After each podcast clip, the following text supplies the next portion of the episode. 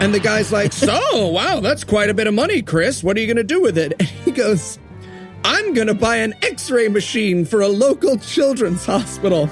And I just yeah. had this crazy moment where I was like, imagine a hospital without an x-ray machine. Like, what? That's just a place with slightly spaced out beds, right?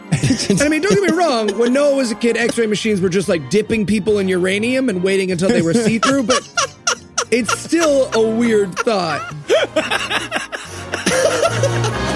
God-awful movie. Movie. Movie. Movie.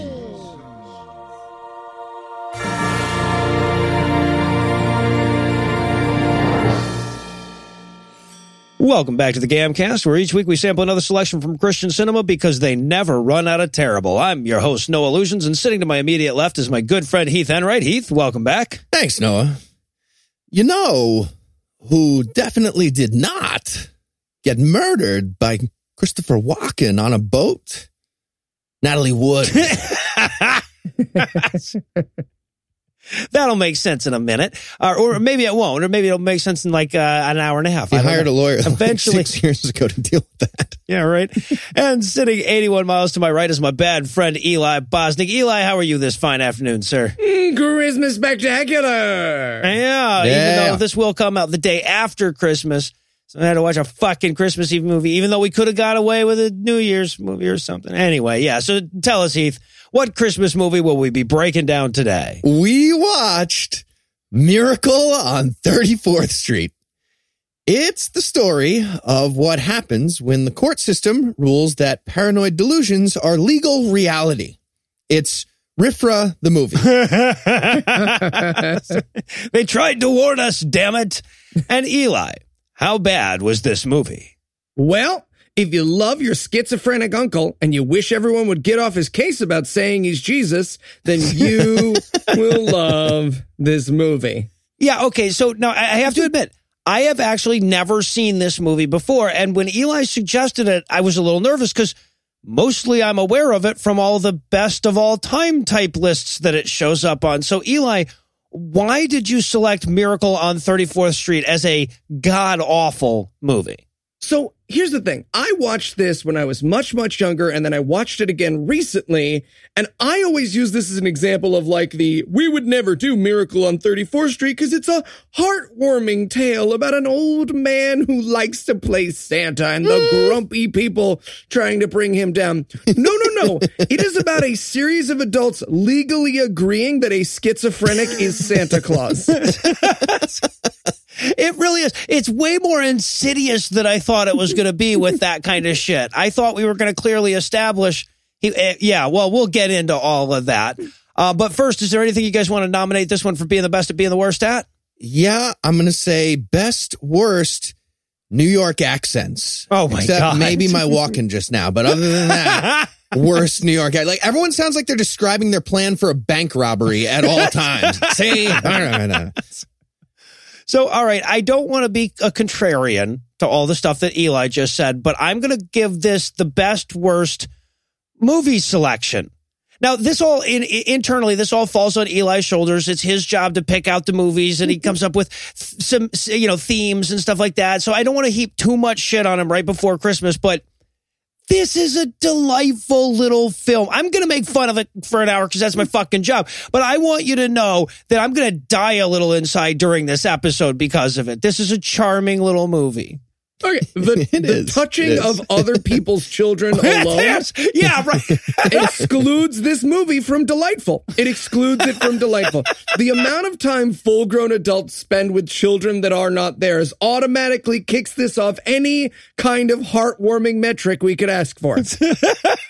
uh, and so on that note, best worst touching of other people's kids. There is a lot of touching of other there people's really kids. There really is. They're, yeah, they you can you can kind of see how the priests were getting away with it so easy back then. They're like, fuck, they're basically just asking us to.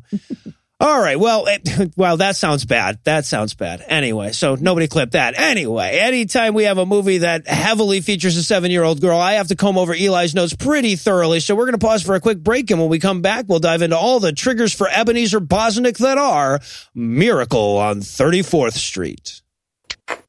Well now, Kris, you've been given quite a bit of money. What are you going to do with it? I'm going to give it to my friend who's a doctor. He needs a new bed for his hospital, you see. Ah, yes, that doctor friend of yours at the Children's Hospital, right? Indeed, indeed. Would you like to meet him? Uh, yeah, is he here? Yes, he is. Say hello, doctor. Meow. That, that's a, meow. That's a cat. Are you talking about the cat? Oh, oh, oh, oh, oh, no, my friend.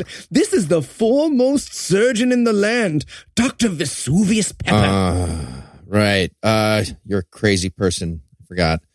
Uh, what'd you do with the x-ray machine? Seriously. Oh, Doctor Pepper and I are looking for where Jesus hid messages in my bones. Okay. Meow. That's right, Doctor Pepper. They did. Meow.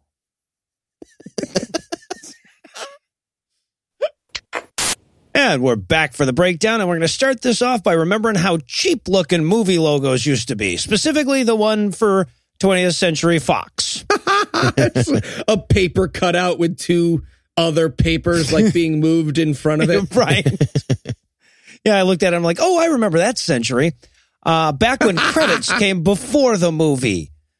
Yeah, Jesus. Well, we should acknowledge that, like, this movie starts with, like, all right, now, relax. There's going to be moving pictures, but yeah. Don't you worry. They're not coming for you. We promise it's not the devil.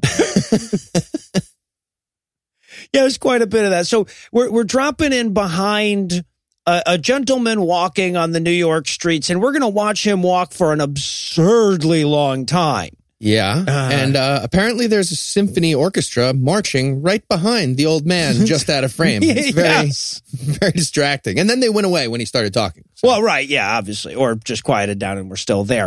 Um, it would have been great if they just panned over to the orchestra. Like, oh, like, sorry, sorry, you like go. You go. You're trying to keep You're trying time. to talk through the window to this guy. So, okay, yeah, and speaking of uh, talking through the window, he, he happens by a window display where... It appeared to me a guy was jerking off the tiny little reindeer in the display, but um, apparently he was just setting them up. Uh, now, we learn at this moment that, oh, goodness, this is Santa, and these reindeer have been displayed incorrectly. Yeah. I wanted so badly for him to look up from his reindeer arranging, and Santa's just slowly jacking it. Don't stop. Don't stop. I need this once a year. Well, here's what you do. If the store guy pretends to be a mirror image for a few seconds, that crazy guy goes away. Oh, there, Especially there you if go. he's jerking off. Because that's, holy shit, what's that? Speaking from experience, I've been on both sides of that glass before. Goes away. Goes away. Or you no. go away. But instead he goes, well, I'm sorry, my man, you're making a rather serious mistake. And I wanted him so badly to be like, where are the dicks? They need giant swinging dicks, my boy. Reindeer, you know. Yeah, he's giving a lecture to the guy about the details of the reindeer as if he's literally Santa Claus. Yeah. Mm-hmm. It's like a man dressed as a stork bursting in on a woman giving birth and harassing the doctor. Like, you're doing it wrong, man. He's just trying to eat the baby and, like, take it in his mouth. No, man, what? You can't go. You have to go away. Right. And then him winning. Uh, we'll get there. We'll get yeah. there. But before we do, we've got it. We're going to go over to the Macy's parade. So we've established that this old man is very into reindeer and needs it to um to ejaculate or something. Mm-hmm. Um, but then we're going to head back over to Macy's. And my note on this scene is simply, ah, back when they couldn't think of a better way to establish the next shot than to do a close up of a newspaper with the name of the next scene on it. That seems so fucking lazy by modern standards. They just open a newspaper and it says, Macy's parade for Thanksgiving. Coming, next scene. Brazier's next scene, go. Yeah, right. And man, how shitty were parades when Noah was a kid. Just is, balloons were somehow worse? How did balloons? Yeah, how were right. nineteen forties balloons terrible? You never heard about that, right? Between nineteen forty-seven and now, no one's really st- said, you know, like, help, the balloon technology has come a long way, guys, but it has. Another question for you, Noah. Um, why did everyone dress like a detective with a dark secret in their past in nineteen forty-seven? Ooh, what was happening there? Two votes for that. And again, this parade has nothing. There are no floats. It's just people standing. There's like a car in the center of the road, and everyone's like, that's one of those new automobiles. Yeah. Oh my God. It, it, it, and this is this is going to be actual. There's a huge part of this. It's the parade. This is actual footage of the Macy's parade from nineteen forty-six. Um, so like those huge crowds that you see, those are actually people coming out to see that lame ass fucking parade. Uh, but before we actually get to the parade proper, uh, we get some backstage stuff. We meet Doris here. She's going to be our main character. We also see Santa come across the, the the Santa that was correcting the reindeer, come across the guy who's dressing as Santa from the parade. And wouldn't you know it, fake float Santa is hitting the bottle. Uh, also, in the background, uh, the Holocaust was going on while this movie was being filmed. So just like, well, compare and contrast. It was allegedly. Slightly, it was over. It was, yeah, no, was it not over by then? It was not over. forty-seven? forty-six is when they were filming it. So. Okay. Um. Yeah, so, but this but this guy, this old guy, moving off I'm of sorry, the Holocaust did you, did you portion of Miracle on thirty-fourth Street. The Holocaust? I'm just saying, like, let's get the years right. Otherwise, it takes away from the credibility of the whole thing you're trying to claim is happening. Jesus. You just want to test straight. the bricks again. I just want to test the bricks again. You know, as soon as I found out we were doing Miracle on thirty-fourth Street, I had a countdown in my head. How long before this cut turns into Holocaust jokes, right? I'm going to run for president in France next time. so, anyway, so um, he gives this guy some advice, the, the, the, the whatever, crazy guy, real Santa, gives fake Santa some advice on how to crack his whip. It's bad advice, by the way. I've cracked a whip. It is not at all like throwing a ball. This guy has no fucking idea how to crack Why would a whip. It be like throwing a ball, right? That no, you hold on to it first of all, but it's the back. It's when you pull back. There's no back pulling and throwing a ball. Anyway, yeah. I wanted so, him so badly to be like, it's like throwing a ball, and he just throws, slams the whip to the ground. I'm a fucking crazy person. That's what this movie's about.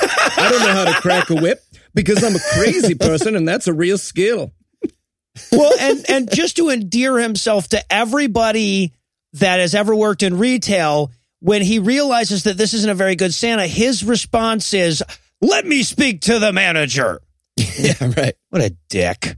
So he he runs around, he's looking for the uh, the person who runs the whole show. And I only point, I only mention that scene because he comes by and he asks this toy soldier chick where where the boss is, and her only that that's the only thing that she does in the movie is is direct him. But she's crazy fucking hot, and the whole time I'm like, she's ninety-two. Like, this is a ninety-two-year-old lady whose picture I'm looking at going, man, she's crazy fucking hot. Anyway, so he happens across Doris, who is the boss, the one who's putting the parade together. And he says, hey, your Santa's drunk. Um, I'm going to hit him with a stick, if you don't mind. Yep. He threatens a lot of violence in this film. Yes, he does. Yes, he does. But this is all to set up that, you know, oh, no, James Hetfield hurt his hand. If only someone in the audience knew the solo for Enter Sandman uh, kind of moment. Um, and, and so and she's like, well, you, sir, you have a long gray beard. Would you like to be Santa? And he's like, oh, I don't. I think. But the children would. OK, I'll do it. I'll do it. Damn it. But he, but he has this whole like, I swore I'd never be Santa again, kind of a. Was- Pull me back in. I wanted a flashback to him giving an elf C P R on, like, in the desert somewhere. Come on, Sprinkles, you son of a bitch. The big bird's coming, Sprinkles. The big bird's coming. My notes are full of Santa flashbacks. I don't want to. Spoiler alert. They just get blown up, napalm everywhere. Yes. So, yeah, okay, so then they, they he agrees to be Santa. They strip drunk Santa in the street. I, I love the idea that some kid is watching that happen.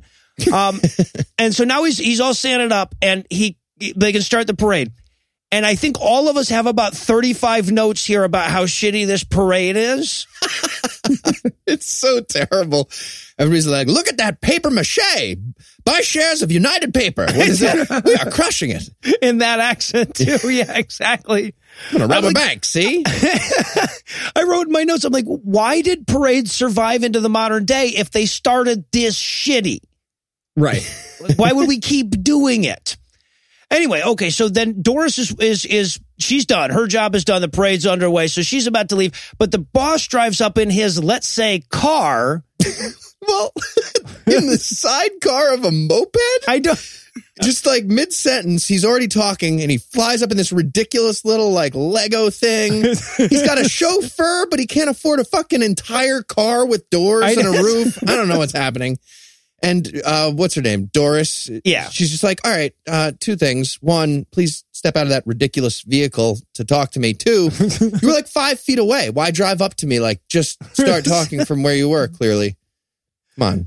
Yeah, I also love the, um, there's a there's a comedy beat here where like, um, because she took the bottle of liquor from the drunken Santa and he sees her with that bottle and there's like this whole like, uh, what kind of proper lady would possess alcohol in the day? You know, kind of a moment. Then he's like, hey, baby in a stroller. Let me get like a cigar from you. Yeah, perfect, right, thanks. Right. Don't drink. Oh my I'm God, there was so much smoking in this fucking movie. Indeed. And hey, look, just no wonder we all had a world war because dying was so much better than these parades. That's all I have to say.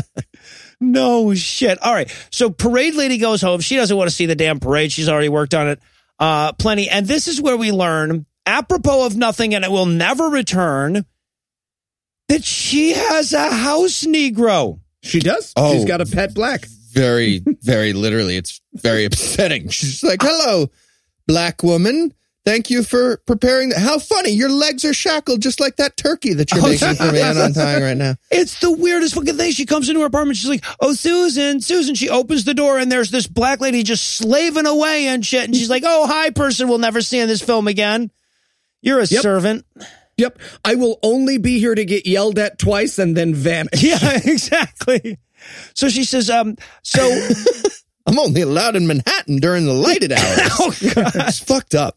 But Susan informs her that her daughter, which is who she's looking for, she's not looking for Susan, informs her that her daughter is hanging out with a stranger. Yeah. Now, th- just so as not to confuse people, that the, the the woman that she's talking to never gets a name. Susan is is her daughter. But Susan's yeah. the daughter, and okay. Yeah, yeah, but but yeah, she's like, where's my daughter? She's like, oh, you know, there's that man downstairs that's very fond of your daughter. I left her with him. Is that what happened? A lot yep. of that in this very, fucking movie. Very weird. So This okay. child will be left with like ninety-eight percent strangers. Yes. Yeah, all of them middle-aged or older men. Um. So, yeah, so now we cut down there where the daughter and Humbert Humbert are fucking watching the parade out his window. And we get and this. We're going to go back to this well about four hundred times. But we get that this is Mister Gailey is the name of the character, and he's trying to convince the little girl that there used to be giants that roamed the world, and she's like, no, I'm not buying your biblical bullshit. Yeah, and this is, this is played by Natalie Wood. She is the great, she's the most adorable skeptic ever throughout right? this movie. I fucking love her. Honestly, instead of like David Silverman being all, we need little kids like this doing the speeches at Reason Rally. Right. When an atheist dude starts talking, even atheists are like, okay, nerd, boo, boring, boring. Cute little girl. People be like, all right, I don't know, this Riffer thing does sound stupid. It's a good point, little girl. Right. Also, we should point out that Natalie Wood's character will will go back and forth between skeptic and badly disguised alien, right? Because she'd be like, well, I don't believe in giants. Those are pretend stories. What's an imagination? You're like, oh, okay, one of those is an English word and you're fluent in the language. So, the other... Yeah, well, and, and this movie tries to, it, it, the, the whole point of this film is to draw a line, a direct line between rationality and cynicism, right? You can't mm-hmm. be rational and not be a cynic is sort of the message of this film. Um, I also want to point out, okay, so the mom shows up, you know, and he's like, she's like, hi, I'm Susan's mother. And, and Mister Gailey is like, hi, I'm a stranger smoking a pipe in front of a closed window with her because it's the forties and we just don't give a fuck. She survived the lead paint, didn't she? Um, but, I, but I want to point out that at, at this point we learn that uh, Susan's mother, Doris, is a divorcee. And that is very unusual for a movie in the forties, that if they needed to write out the husband character or the father character, rather, they would make him dead. They'd make her a widow in almost every instance. You look at look at uh, even the Brady Bunch, right? No, no, no divorcees in that show. Um, but uh, that, like I said, was hugely progressive for the time, so much so that this movie actually was given a a, a lower rating because of that from the Legion of Decency. the Legion of Decency. That's a ridiculous that's a, thing to exist. Yeah. Meanwhile, right. at the Legion of Decency. All right, I'm going to bring this up again, and I don't want to get yelled at. We can see Superman's dick through his stuff. It's weird. All right? I don't know. That's the new business. That's the old okay. business. It's very clear. He's circumcised. Right. I don't know how that happened. They did it before they put him in the pod. All right. What about Joe Camel? He's, he is a dick. His face is a dick. It's made of a dick. We're, we're cool with that? That's the only problem, though. We have no problem with using a cartoon character to sell cigarettes to children at this point. It's the forties. Good for digestion. Yeah. so... So this is, so mom comes in for a coffee, and this is where Mister Gailey basically just kind of admits, hey, yeah, you know, I've just been buttering up your daughter because I thought you had a nice ass. Uh, didn't seem like you were getting any dick, so I thought I would insert myself yeah. literally be, and figuratively. To be fair, if you want to meet a single mom, you like take her kid away to a different area. They will, they'll talk to you, and they'll even ask you who you are, too. Like, it's kind of like an exchange number situation if you play it right. They're like, oh, my God, get away from my kid. Who are you? And you're just like, look me up on Facebook. It's fun. It's fun. There's a fun little moment where uh, Fred comes in with the coffee, and he's like, oh, what do you want, cream and sugar? And I wanted her to be like, uh, separate but equal. right, Two right, Tituba, right, Tituba, right. We have a good time. We have a good time. This is nineteen forty-seven. This it was separate but equal is the rule at this point. Yeah, no shit. Um, For yeah, seven more years, uh, right? Yeah, it's a, it's it's a shameful history, and we'll see so much of that in this movie. Um, so now I want to point out too that this guy who's trying to get in, in mom's pants, the the way he introduces his, himself is basically, yeah, hi, I'm Mister Gailey. I take your daughter on dates now and again. Why don't you teach her about bullshit? You're a terrible parent. Yep. And then mom just gives all these great arguments for not teaching kids shit like Santa Claus and magic and fairy tales. Yeah, and he's like, well, that that seems like you need to get hit. I don't really know. Stop talking. Don't answer. So so they go to leave. And I just the- wrote in my notes, if this lady tells him God is dead, I will jerk off so hard to this movie. So hard. Okay, let's not pretend... The if was the all right, all right. But, so, so they go to I was leave. Jerking off to Santa, and the, he won an Oscar for that performance. Um, so they go to leave, and the little girl turns to mom and says, "Mom, we have so much extra turkey for th- uh, Christmas uh, Thanksgiving dinner. Why don't we invite Mister Gailey?" And then she's like, "Oh, I don't know, blah blah blah." And the kid and the the and Mister Gailey are like winking at each other, right? Like, yeah, just mm-hmm. like we planned. Little snitch. Yeah. And then eventually mom concedes and she says, and this is weird, okay, dinner's at three. What?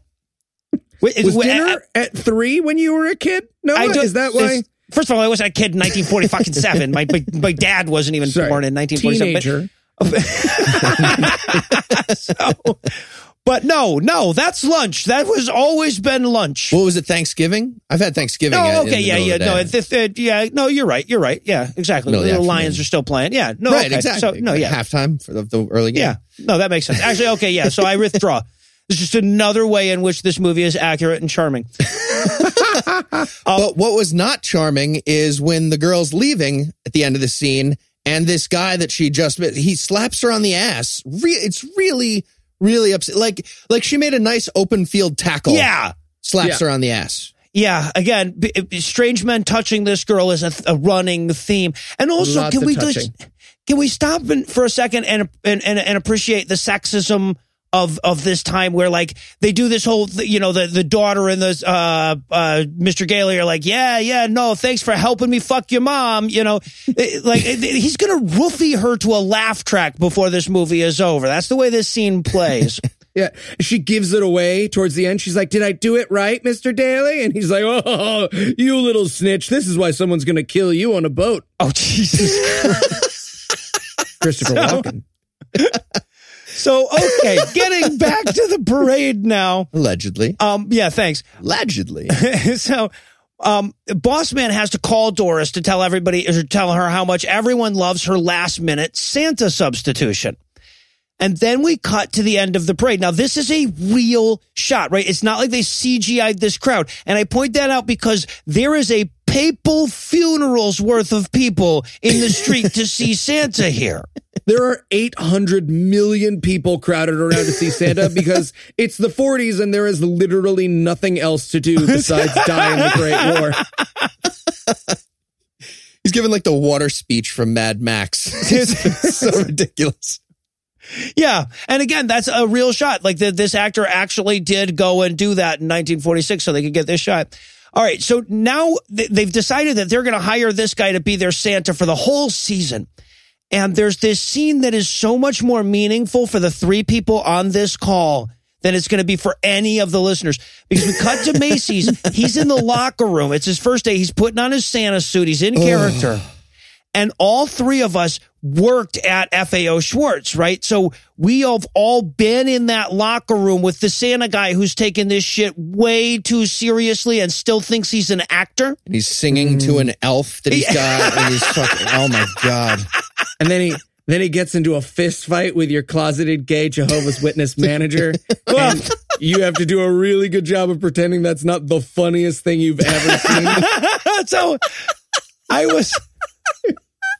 I, I wasn't going to go specific. That I was thinking in, I was just thinking in broad generalizations of that kind of person. But yeah, we can but get. We're not going to talk about the fact that that was us for our job. Got in a fist fight with our crazy gay closet manager, and we all just stood there. No one stopped it. We all just like watched a fight happen I, for seven minutes, and then walked back onto the stand and sold magic drawing boards because that's how I lived my life. I have no memory of that incident. Um, Somewhere right. on World Star, guaranteed. So, okay, so now it's time to meet Jimmy Olsen, um, the little janitor kid, the chubby little janitor kid. And boy, gee, he thinks Santa's outfit is just swell. All right, uh, this is my own bias, um, uh, some radical vulnerability here. I didn't understand white janitor, so I spent a full minute in this scene being like, why is that guy sweeping? I don't understand. Why is he sweeping? It- Italian was black in nineteen forty-seven. Yeah. Was what was Italian? Uh, wait, black. I said that. Yeah, no, that was black. No, what is, was Italian? I mean, bla- what was if, black? Yeah. What was oh, black? yeah. No, that black was, was like separate, Armenian, or separate something, but equal. Yeah. Um. Okay. So okay. Now, boss man has to show up. This is Mister Uh, Mister Shellhammer, right? This is the guy. He's the head of the toy department. He's coming in to give Santa some instructions on how to be a good Santa. And he's like, hey, look, man, here's what we're overstocked on. If the kids don't know what they want, sell them the uh, thumb lights and the magic drawing boards. Sell them on the milk. It's almost expired. Yeah. Gross. But right. Santa, of course, is just disgusted by all this commercialism. How dare he suggest that he suggests that kids might want the toys that they're in the store to buy? Yeah, the way they commercialize Christmas, said the man based on a Coke commercial and a rich guy who hit someone at a papal conference. that That's the history of Santa. Yeah, more or less, more or less. So, all right, so he heads out to the throne to be super, super touchy with the kids. And we get this, we get like the first kid sitting down with Santa, and this kid is just fucking reading the periodic table phonetically. What the fuck did he say? I, was it Portuguese? Or did I, it sounded like deaf Rihanna. Like I had no idea what was fucking happening. Okay, deaf Rihanna is the perfect description of that voice, so everything I'm going to say. He's a combination of New York accent and old-timey voice, so he's just like,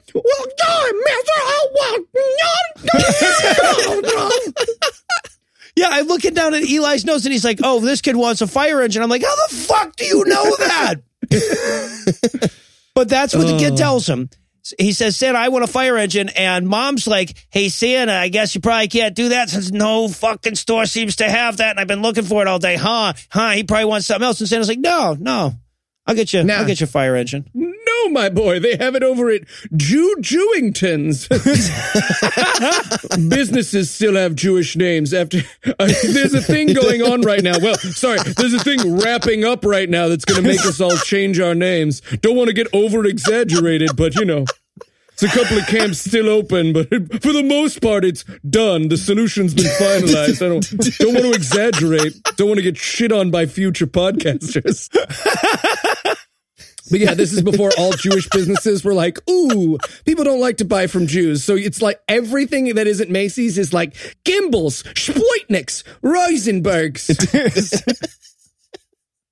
I feel like people figured that out at varying times through history. I feel like back in back in Shakespeare's day, I think people they figured that out as well. All right, so Boss Man is coming in to see how Santa's doing, and he's eavesdropping on him. And he overhears Santa recommending that the kid go to Gimbels because their skates are even better than the skates they have at Macy's. What? You're not getting good hockey skates at any of those places. That's ridiculous. That's, go, you're no, gonna have, no, absolutely no, not. Not at all. Um, but so he's just about to like storm off and get this guy fired. But just then the lady with the fire truck thing stops him and he says, hey, I can't tell you how much I appreciate you, Santa. He's the greatest thing since sliced bread. If it had been appropriate, I would have sucked him, his dick on the spot. He told me where to get a fire engine. And he's like, hmm, maybe this is, uh, uh, you know, being nice to our customers might just work after all. You know, he has that moment. She, she literally follows him around to be like, I's here to compliment you. I's going to shop at Macy's forever. Yeah. Yeah, Betty Boop, the elderly Betty Boop is there. Anyway. Also, what'd you say about sliced bread? Because I just shat myself with excitement. We ain't got none of that. So, I'm just kidding. She shat herself with rickets. So anyway, now we're going to cut to Humbert Humbert. He's taking little Susan to see Santa. They're on another date. Again, why is this adult, one, hanging out with a child, two, so committed to her believing in Santa? Yeah, right? But again, we get her being adorably skeptical. It's the greatest. She's just like staring at him angry, like like she's glaring at the cashier, doesn't know what to do with the eleven dollars you handed him. And like, dude, just make the change. What the fuck does it? She's so mad. It's the greatest. I love Natalie Wood in this movie. Yeah. And so she, he, he, she's like, I don't believe in Santa. This is stupid. He's like, well, you know, I'm the grown up and I'm a man, so I'm going to tell you what to do. Takes her up to Santa. And Santa is like, mm, don't believe me, huh? Well, I know how to handle kids who don't believe in me. Just want to point out, if this was a truly Christian movie, the answer would be plagues, locusts, death of firstborns, et cetera. But Natalie Wood's like, all right, well, my mom hired your ass, you sweaty mascot bitch. What are you gonna do? She's the greatest. Do you know who I am? But instead, the way he convinces her is that he has a beard. And that seems to kind of do it. She's like, well, shit, if you've got a beard, you must be fucking Santa Claus. Yeah, well, she's still a first-level skeptic, but yeah. Did real beards not exist in nineteen forty-seven? I don't understand this part of the movie. Well, apparently not, because he was wearing a fake beard for this film. Um, that actually was a fake beard. So, yeah. But um, mom sees it at this point, and she's like, oh, God damn it. I was just very specific with this stranger who wants to date my seven-year-old. That not to tell her lies, and here he is lying to her. So she like storms him off to say, hey, look, you know, let me raise my kid the way I want to raise my kid. You're just the guy who lives down the street and looks at her butt in a very disturbing manner. And he's the good guy, right? Like, so like the, the, the movie would have you believe that the strange man who took an interest in suddenly raising this child in a way other than the mom wanted is the good guy. Yeah, he, the, the message here is very much, geez, these women and they're not wanting to join your cult. Yes. Don't teach her about, she's going to end like, she's going to learn math. She's going to get mouthy. She's going to end up divorced. You can't, you can't do that. Legion of Decency's going to be pissed. She's going to start giving sex tips to you about how to fuck me. It's real. She'll get way too serious of a character. She does this whole weird projection thing where she's like, if she believes in Santa, she'll start believing that all things are happy-dappy, and she'll find some guy, and she'll blow him in a club bathroom, and she'll think it's really empowering, but then afterwards she'll feel really gross about it, and she'll share cat person on Facebook, but really she'll know that that's a more complicated story than she wants to believe. Don't teach my kid about Santa. So, oh, and then we have to cut back to Santa for just a minute so that we can have one of these head scratching, well, maybe he really is Santa moments. Um, because this woman shows up and she's like, hey, you know, I brought, I bought a Dutch orphan the other day. Uh, doesn't speak a word of English, but she wanted to come and see you. She was convinced that you'd speak Dutch because you're Santa Claus. And of course he speaks Dutch. It's such a sweet scene. Fuck you, Eli. You're making fun of Dutch orphans and making me do the same. Such a sweet scene. It's a weird moment too. She's like, yeah, she's she's an orphan. Uh, she was in Holland, orphan, you know, because the thing. It's almost she's, it's almost over. By the way, like I don't want to make a big deal. She's an orphan, but like that's that's wrapping up. Don't uh, don't ask about her diary. That's just just do the, just do the song or whatever you're gonna do. Well, the girl very excitedly starts to speak to him in Dutch, and I was like, oh, she is explaining the Jewish question. There's no question. And then they sing the world's creepiest fucking song, which no question summons a demon or haunts a doll or some shit.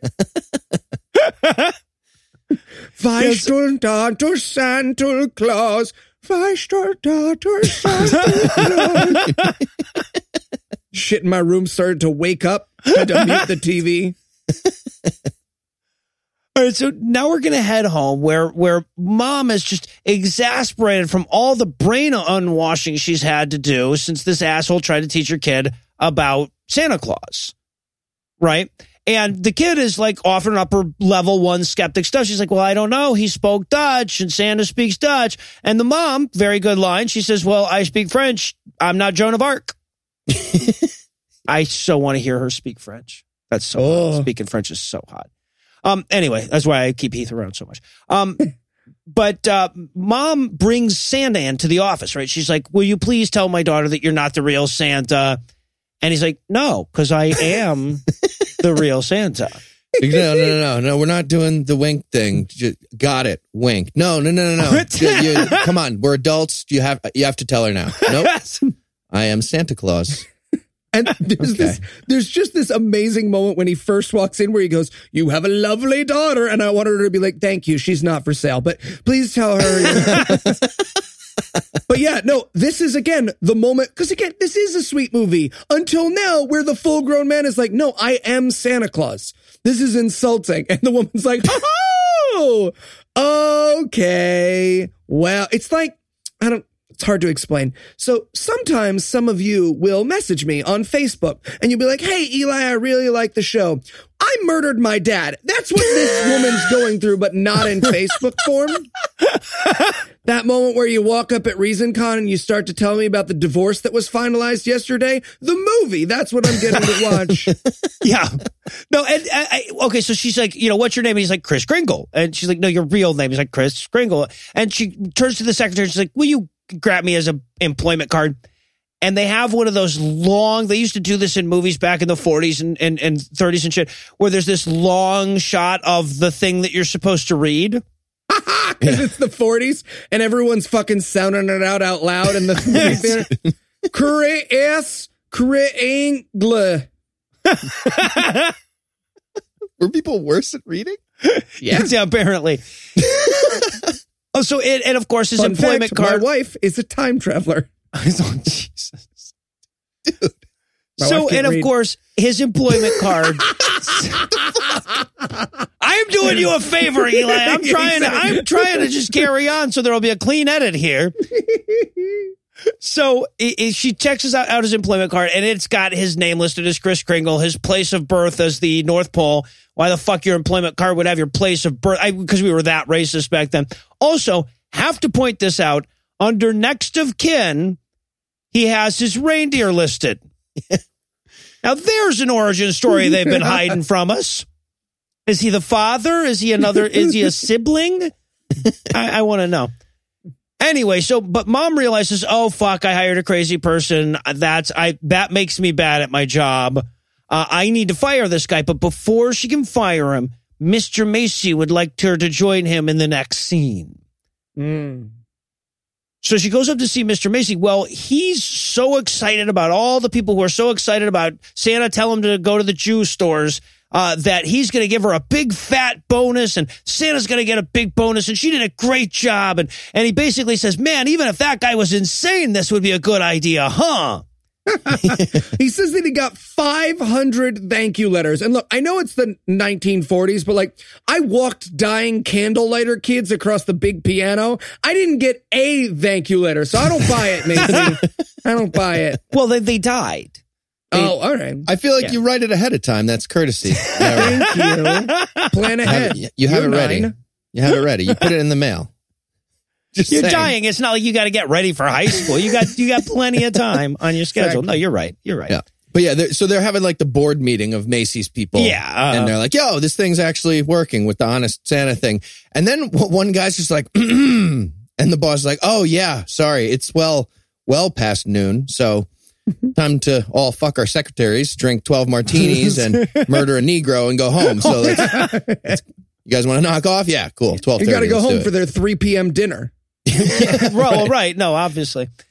All right, so so they leave the meeting. Now, uh, Doris and Mister Shellhammer are walking together, and she's like, uh-oh, you know, we're going to be in trouble. I just fired Santa. And he's like, why? She's like, he's insane. And he's like, I don't care if he's insane. He's just working with kids.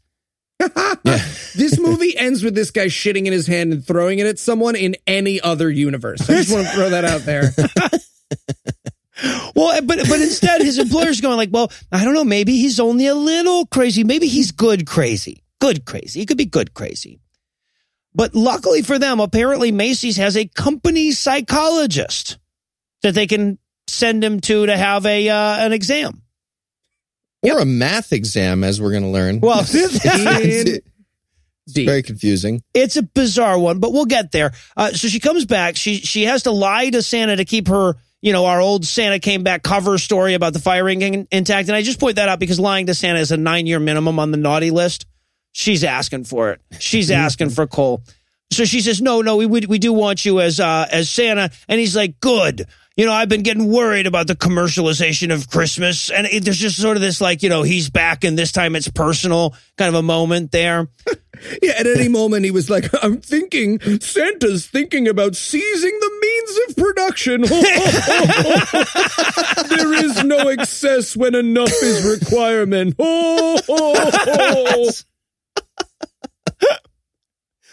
But yeah, and, and so he says, you know, he's like basically like, no, working here will be great. It'll it'll give me a chance to win you over uh, to believing in Christmas and loving Christmas. And if I fail at that, I'll hang myself. And she's like, yeah, also, can you take a mental exam, please? You read The Fountainhead? You should read The Fountainhead. Yeah, it just came out. So, okay, so, and then after uh, Santa leaves, he agrees to do the uh, psych test. Uh, she calls the nursing home he escaped from, wants to talk to the uh, doctor in charge. Uh, and I, again, only bring that up because back then, you didn't dial phones. You just pick them up and start talking. Yeah, there are four phones. I mean, you were going to get someone eventually. So, okay, now we're going to head to the psychologist's office.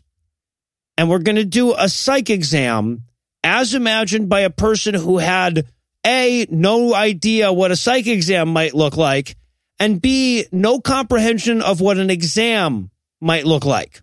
Right, and because this is a Christian movie, they have to shit on psychiatry. So the whole joke to this scene is that the psychologist, he's the crazy one. So no matter what Santa says, this psychologist is going to be like, I'm not gay, you're gay. Yeah, and apparently the psychologist, it this is Adolf Hitler, no? Yeah, yeah it very much Hitler was like Hitler. Snuck out of Germany by the Vatican and became a shrink at Macy's, and here we are. He's doing a math test for Santa. It makes so much sense. Yeah, well, yeah, and it's a math test, right? Because he's like, he's like, what's three times five? fifteen. Who's the first president of the United States? George Washington. Stand up and touch your nose. And I'm like, you're just picking random exam questions from different exams. What, like, what is three times five meant to establish? Psychologically, roadside sobriety is the test that's yes. being administered right now, as far as I can tell. Right? Yeah, wants him to take a drunk test, and he's yeah, he's doing the, like nose touch thing. Like Eli poked himself in the eye during this coordination test, and that's how he got diagnosed with sad brain. That's what would happen in like nineteen forty-seven. It appears your hands are trying to attack your body. How'd you do during the war? But apparently touching his nose and, and multiplying three times five is all this psychologist needed to see to say, yeah, this guy's crazy. Yep. I mean, I, I the Santa thing is kind of an afterthought. Yeah. Because he's like, right. And you think you're Santa, right? And he's like, yeah. And he's like, yeah, but you were iffy on the nose thing. Like it was kind of the side of your nose. And I saw you trace over. Throwing that out there. Yeah. So he calls Doris. He's like, yeah, you know, you got a crazy person. And she's like, well, I'll tell you what, it's so convenient. The nursing home doctor I called in the last scene with the phone you don't have to dial is here. So let's all get together for a big scene with all of us. Right. And and what's amazing is, right, again, the whole thing of this is like, the psychologist is the crazy one. And he's like, is everything okay at home? And he's like, I've been married for thirty-four years, I'll have you know. And he leaves, and then he picks up the phone and he's like, you tell my wife she can't have any more allowance. And I mean, you get it, right, Noah? Right? Allowance. What? Nobody tell my wife I made this joke, please. What's please happening? Don't tell her. Wait, so how does the allowance work? Is it a per diem? How do you do it? Moving on. Yeah. So, yeah. Per so diem. The, Go ahead. So the shrink shows up and says, like, this guy belongs in a mental institution. But the doctor from the nursing home is like, no, no, no, no. He has a happy delusion. It's a happy delusion. He literally gives an example of another crazy person and is like, that guy's fucking crushing it. There's a guy who yeah, thinks he's a Russian does. prince. And he's fine. What if but you're I, the crazy ones, huh? You guys want some of this? Yeah, but I also love that this th- this whole, like, you know, well, either he's insane and violent or he's just fine kind of idea that they have here, right? Like, there seems to be no idea that, like, oh, maybe he's mentally ill but not harmful. Right. No, it's nineteen forty-seven, so. And also, he is harmful. Well, yeah, we're gonna... They're like, well, it's not like he's gonna hurt it. Well, I mean, a lady got trampled by eight deer, but other than that, you're like, oh, I don't see right, how he could possibly... Yeah. I mean, he might assault somebody later, but we don't know well, that. Well, yeah, has, right, right. He has threatened to assault someone already in this movie, and yeah, drug Santa. Oh, yeah, that's right. Threatened to go yeah. after him with a stick. That is how we met him, is him being like, I will hit you for not being the right kind of patron saint. I also love, okay, so you have to understand when you watch movies from the forties that film viewers were not as sophisticated. So there was a there was a, a, a feeling of of a need to establish that, like, this scene is continuing if you changed positions. So cause, because they moved this scene now from oh, the shrink leaves, he's all pissed off, and everyone else is going to walk to the elevator together. But before they do that, we have to have this whole clunky, like, let's all go walk to the elevator together for another scene and continue this dialogue kind of a moment. Oh, that's um, the best. Yeah, and this is where they determine that the best thing to do, since he's probably a little nutty, is if they have some employee at Macy's adopt Santa Claus like a pet. yeah, yeah, he just needs a chaperone. Yeah. To and from his job of making physical contact with children all day. And that's, that's the chaperone will solve all of that. Yeah, all exactly. The problems therein are solved by chaperone on the way to work. Right, and, and again, this is like... fun old-timey comedy that does not ring well today, because they're like, hey, Shellhammer, why don't you have an extra room, don't you? You have those young Thai boys who live there now, but I suppose it's like, oh, there is no way I'm going to convince my wife of that unless I get her super-duper drunk. Uh, yeah, yes, that's what happened. So it's like, all right, I'm going to go roofie my wife, and you bring the crazy dude to play with your kid for a while. In the meantime, we have a great plan ready, break. So, yeah, um, now yet another man has taken an unhealthy interest in Doris's daughter. This time it's Santa. He's hanging out at the apartment while uh, Mister Shellhammer roofies his wife, and... this is, you know, we have to have another one of those, like, I am a cynical child with no imagination kind of moments. I am a badly designed robot. She's well, like, the other children play games where they are animals. I am not an animal. And he's like, okay, you need a Windows ninety-five upgrade. I love her, though. She's so angry. He's like, why don't you play with the other kids? They're fucking stupid and, and sticky and they, they fucking smell like shit. I don't mean like they smell like shit, like actual human feces, not like, oh, they smell bad. Like, learn to wipe. It's gross. But the real problem, as Santa diagnoses, is that she doesn't have any kind of imagination because she doesn't believe in any bullshit. So he starts selling her imagination like that pushy friend of yours that bought too much ecstasy and really, really needs to get the money together tomorrow. And also, also throughout this scene, while the two of them are talking, they keep getting closer. Like it, it, the scene gets less and less comfortable until eventually she's on his lap giving him Eskimo kisses. It's not okay. Ugh. I don't yeah. like it. Not and fun. this this all leads up to the part where Santa is going to show her how to be a monkey.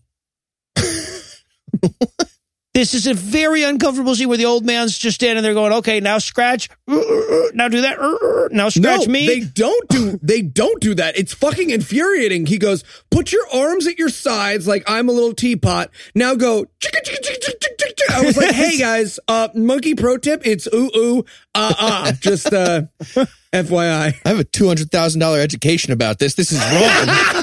What are you doing? Seriously. It's, it's whoo, monkey. Whoo. All right, now shit in your hand and throw it over there. uh, also, while they're doing this, uh, uh, Mom and Mister Gailey are in the kitchen uh, preparing dinner, apparently. Uh, this is where we learn Mister Gailey is a lawyer uh, when he says, apropos of nothing, I'm a lawyer. Yep. That'll that matter smooth, later. Smooth nineteen forties dialogue. Yeah, exactly. I want you to be surprised later when I lawyer something. Just so you know. I am a lawyer. So he walks out to set the table, and the the little girl in the um is is, is doing her monkey noises, and Santa's standing over her cracking a whip going, are you a monkey or a fucking mongoose, huh? Doing a I steers, wanted... for, steers and queers speech of pretending to be a monkey. I wrote my notes, I want him to do imagination whiplash with her so bad, just like, not quite my monkey. My mom throws a folding Wait. chair over her head. What? Wait, what's Imagination Whiplash? Uh, Whiplash is a fantastic movie about how people used to learn before we all accepted losers as part of the process. Oh, the drummer movie? Yeah. Oh, okay, got it. So, yeah. The no, sometimes we, good guy in we, that movie. Sometimes the jokes are better when you spell out the references. Um. so, yeah, so, but Mister Gailey says at this point, he's like, hey, crazy person who believes you're Santa Claus, um, you... are looking, I understand you're looking for a roommate. I have a very weird two twin beds sitting next to each other in a room set up in my apartment. That we get to see. It's ridiculous. Would you like thing. to sleep next to me as though we just joined the army? I am a grown-up attorney. So and then so he decides to stay with uh, with with Mister Gailey, um, but we have to linger on this scene for just a little longer because this is where Mister Shellhammer calls and he has successfully roofied his wife. Yeah, she reminds me of Thomas every time I've seen him in person, just like, oh, hello, I, you can live in my house. Yeah, and the guy he he calls up and he's like, I made martinis at triple strength for my wife. Triple strength yeah, martinis, right? Really? That would be like about one hundred twenty percent alcohol, as I understand it, if you got eighty proof gin or vodka. Tiny bit of vermouth, maybe, but it's not how that works. You just no. made three giant martinis. Yeah, right, and put, right. She didn't exactly. notice that it was in a pint glass. Well, this if time. You look at the fucking toothpicks on the side, she's had like eleven of them or something. Yeah, so, yeah. Uh, that's what he meant by triple strength. Normally she drinks four. Tonight it was twelve. So, it, but she would love to have Santa Claus uh, stay with him, but it's too fucking late. Mister Gailey already fucked up the plan for everybody else, so this scene is completely useless. Yeah, well, right. So that we can get that hilarious comedic performance of drunk woman. Yeah, right, trying to speak on a phone. Yeah, I guess that's that's what that was. Yeah, so Santa's staying in the building with Natalie Wood, and it's very, very terrifying. Yeah, and that's going to lead us into the next disturbing scene because now the little girl is in her night clothes and the old man is in the room with her. How how was this not troubling to people of nineteen forty-seven? Yeah, just a strange man that you know is crazy putting your child to bed. Yeah. And asking her what she really, really wants for Christmas. I have lots of adult friends with kids. And in real life, I'm a normal dude. None of my adult friends would be like, hey, Eli, who's totally normal, do you want to put my kid to bed? Nope. None. Zero percent. No matter what the bad mom who was on Atheistically Speaking says, that is not an okay thing to do. And uh, Natalie Wood, the actress, is clearly uncomfortable with this. Oh, she's yeah. just like scowling at him like you should when a crazy old man is in your bedroom and you're a child. Yeah, right. Or you're an adult. Really, anyone, anybody in that situation should have a very angry look on their face. Right, but he's be whistling or something. He's insisting that she tell her, uh, tell him what she really, really wants for Christmas. So she reaches under her bed and pulls out a picture of what she wants like it's porn. And the picture is of a large two-story home. Yeah, she She's doesn't seven. Want, she doesn't want her giant Manhattan apartment. She wants a house on Long Island. Fucking idiot.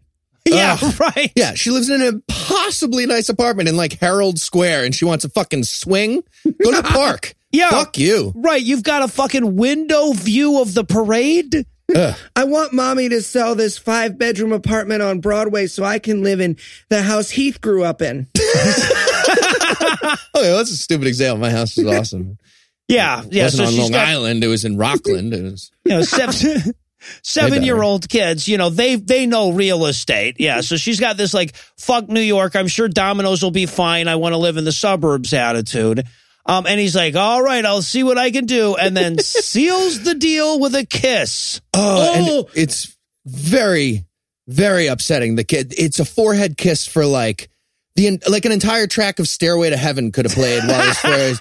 He might as well have a cigarette after. It's oh, gross. gross. Uh, I also, I, I, maybe this is just me. I did not grow up with the kissing of any, even children you were related to. The kissing thing is not a, a big thing for me growing up. Is that a thing?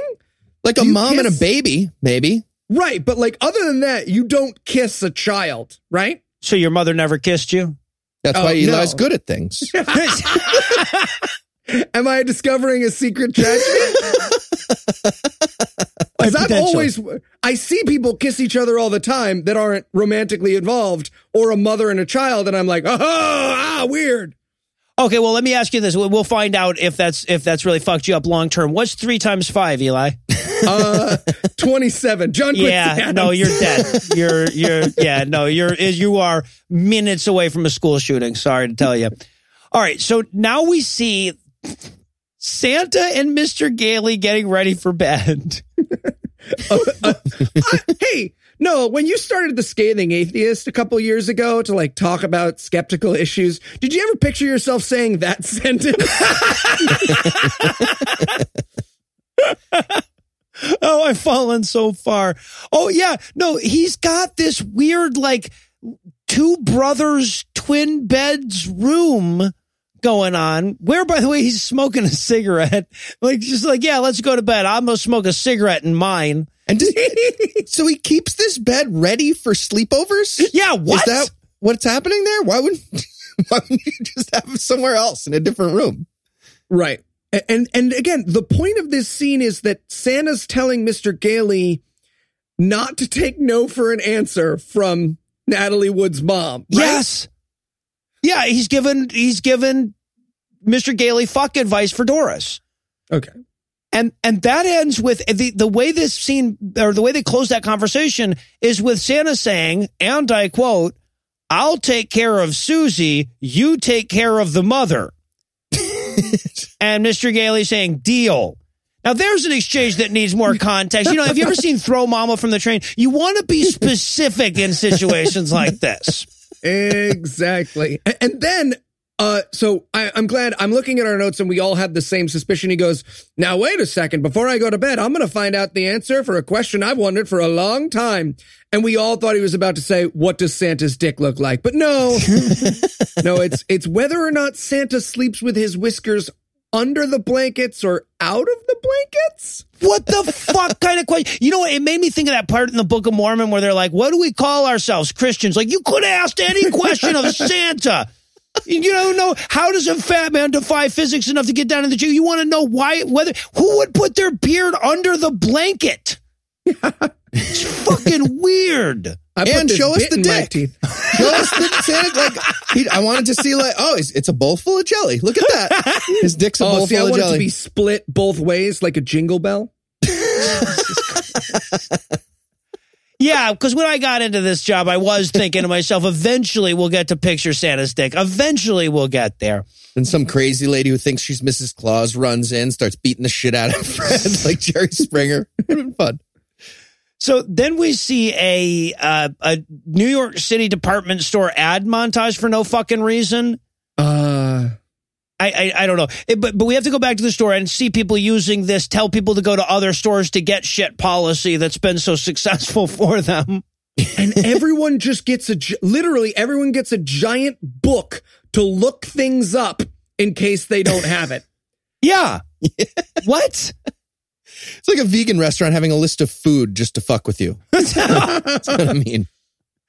So, but meanwhile, we, we head over to the boardroom at Gimbels, and Mister Gimbels like, why the fuck didn't we think of sending away our customers? This is a gold mine, guys, a gold mine. People will say Gimbel is a Jew, damn it, a Jew. Yeah, so he's like, all right, we need to brainstorm how to lose money like Macy's yeah, right. is doing. Go. People are like, close the store entirely. Fucks up the whole book thing. Then the book thing's stupid for them. They shouldn't have done that. Yeah, but no, they they decide that they too are going to send away their customers. It'll be the big new thing. And and apparently that leads to a, whatever, a happy time between Miss Macy's and Gimbels where they, like, you know, do promotional photo shoots of how much they both love Santa. Yeah, it's very strange. And and again, so, like, we get this this promotional photo shoot with them and Santa, and Mister Macy gives him a, a check that we're supposed to think is, like, a lot of money. So, nineteen forties, it's, like, eight dollars. And... And the guy's like, so, wow, that's quite a bit of money, Kris. What are you going to do with it? And he goes, I'm going to buy an x-ray machine for a local children's hospital. And I just yeah. had this crazy moment where I was like, imagine a hospital without an x-ray machine. Like, what? That's just a place with slightly spaced out beds, right? And I mean, don't get me wrong. When Noah was a kid, x-ray machines were just like dipping people in uranium and waiting until they were see-through. But... it's still a weird thought.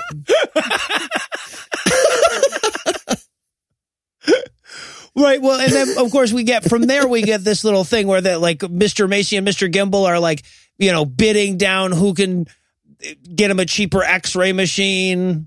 Yeah, right. He's like, oh, at Macy's, if you buy it through us, I'll give you ten percent off of it. And then Gimbel's like, I can get it for cost. And they're like, ha ha ha ha ha ha, Jew. Ha, ha, ha, ha. What'd you say? In case, said, in case you're all wondering, uh, Heath did ha ha ha ha ha in normal text and put Jew in point four font in his yes. notes as well. So, okay, so that night, Mom put Susie to bed, and I'm like, that's much more comfortable. For once. But, but then she closes the door, and Santa... was lurking in the fucking shadows. Would you like me to sing you a song? Like, he was in the room, but invisible until she closed the door. Anyway, so he's going to sing her a lullaby because, you know, he's like, does your mom ever sing to you? And she's like, no, I have no imagination. That's what rational people are no, like. No, she's a feminist. Gross. Ugh. Oh, gross. Yeah, I know. And apparently this scene only exists so we can have that hilarious bit where Santa tries to blow a bubble off screen. It, he's physically incapable. Obviously, so they had to put it off screen. Like, they definitely had like a stunt Santa start blowing a bubble at one point, but like fucking Method Santa went nuts and he saw like somebody else dressed as Santa. He's like, "Oh, what is happening?" There could only be one. Yeah, he tries to blow a bubble, and then we get this shot of him picking uh, bubble gum out of his beard, and I'm like, I wonder where they're going with this. Nope. Existed nope. for its own sake. Who can't that blow a bubble? It. Yeah, right. Um, all right, so n- now we get Santa at the cafeteria, at the work cafeteria. It, he takes a seat with Jimmy Olsen. Jimmy's feeling blue. He's got the Jimmy Olsen blues. Thank you. Jimmy's like the Lenny of this movie, in my opinion. I feel like he's about to like squeeze a kid to death some point. and and Jimmy is sad because the psychologist, the the Hitler psychologist from before, has told him that people who pretend to be Santa only do it because they have something terrible they did in their past. And I wanted so badly for Santa to have like a World War One flashback of German bodies and blood in the moonlight. And he's just like, oh, what a silly thing to say. Silly, silly thing to say.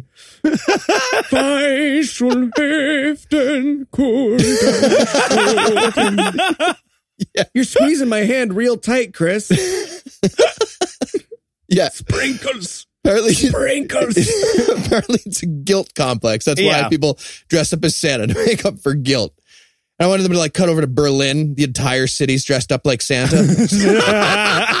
Oh, we, is this? We all feel better now. Yeah, but this is where I had that it's realization. Almost over. You know, normally we do Christian movies and shit, and this movie is not at all Christian. It's about Santa and everything. But but. as Eli pointed out, it does shit on psychology every chance it gets. So it's, you know, it's like an honorary Christian movie just from that. Because Santa's like, you know, how dare that psychologist psychologically analyze you? I'm going to go give him a piece of my mind. I'm going to go beat the shit out of that guy. Well, yes, yes, yes. He assaults the man with a stick. Hits him on the head with a cane. And now the movie would have you believe, yeah, that guy sure did have it coming. But no, nope. That's not how adults have conversations. He does look like a Nazi, to be fair.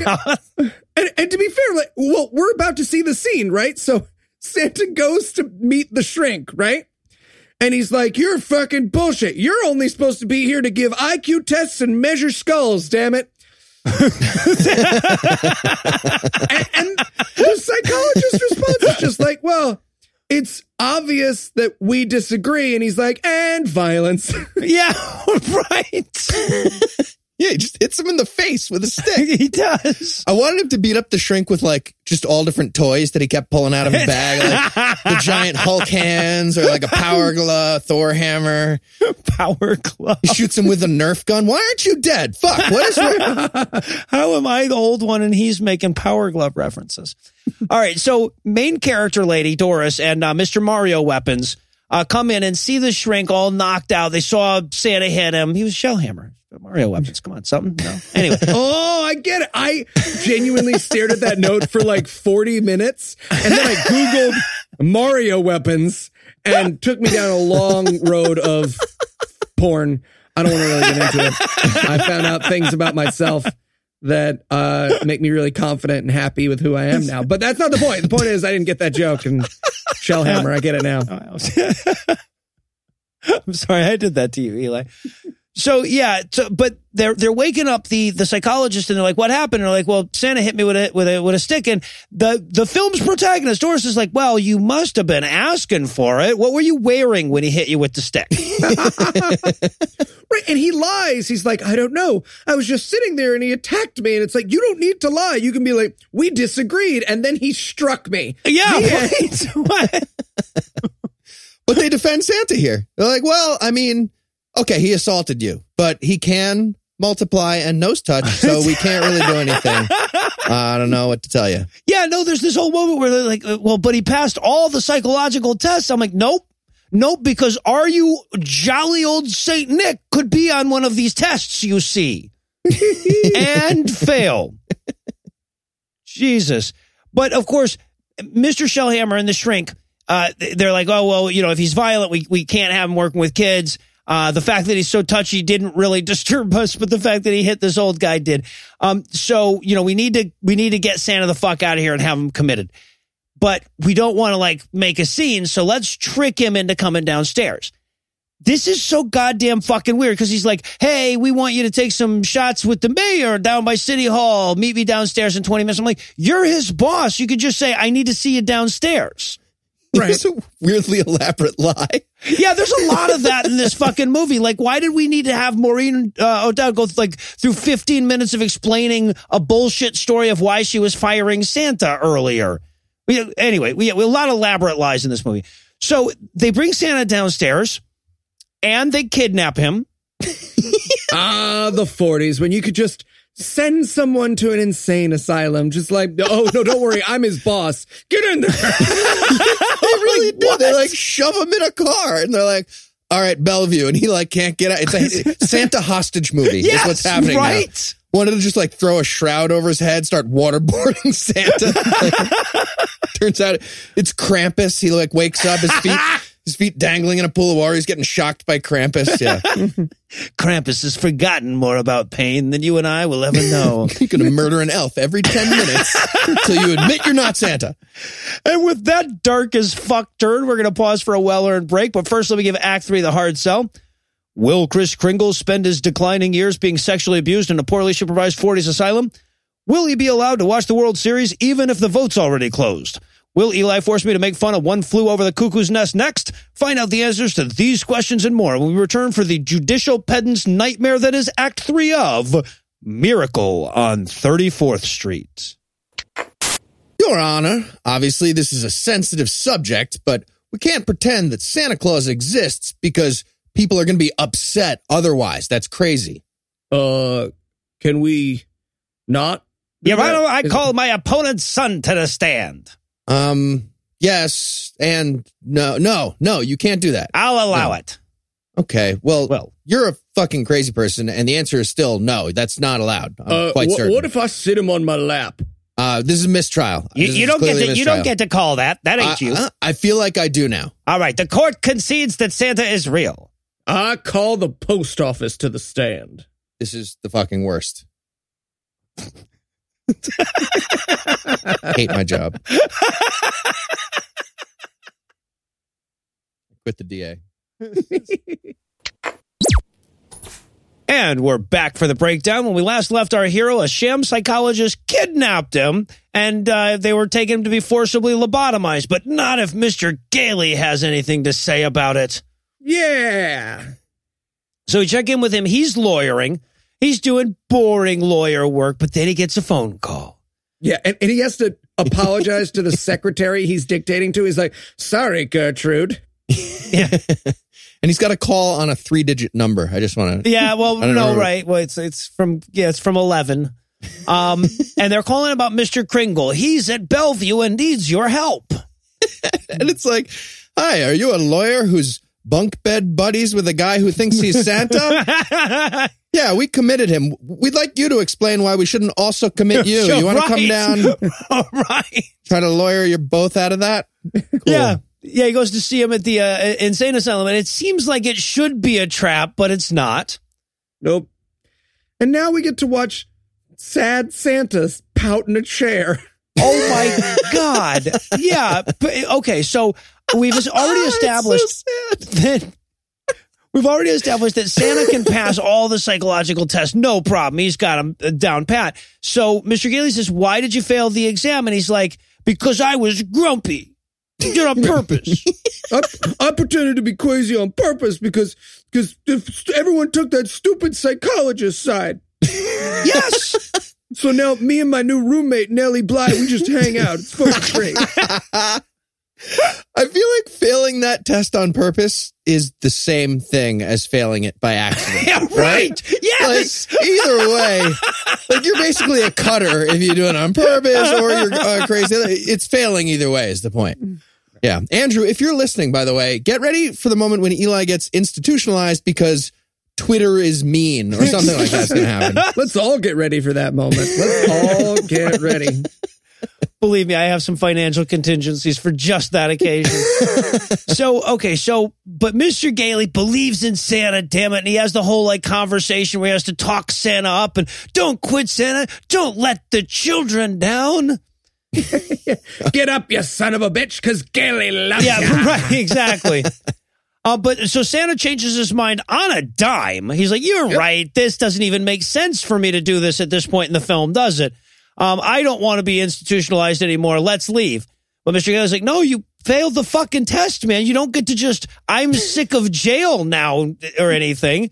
He's like, well, can you help, Mister Gailey? He's like, I'll do what I can. I want him to show back up with like a, a nail file baked into a fruitcake. I have a gift here for Mister Claus. Or a Rocky montage where he's like running around a pen, picking up little kids or I don't know, reindeer, elves. What would it be?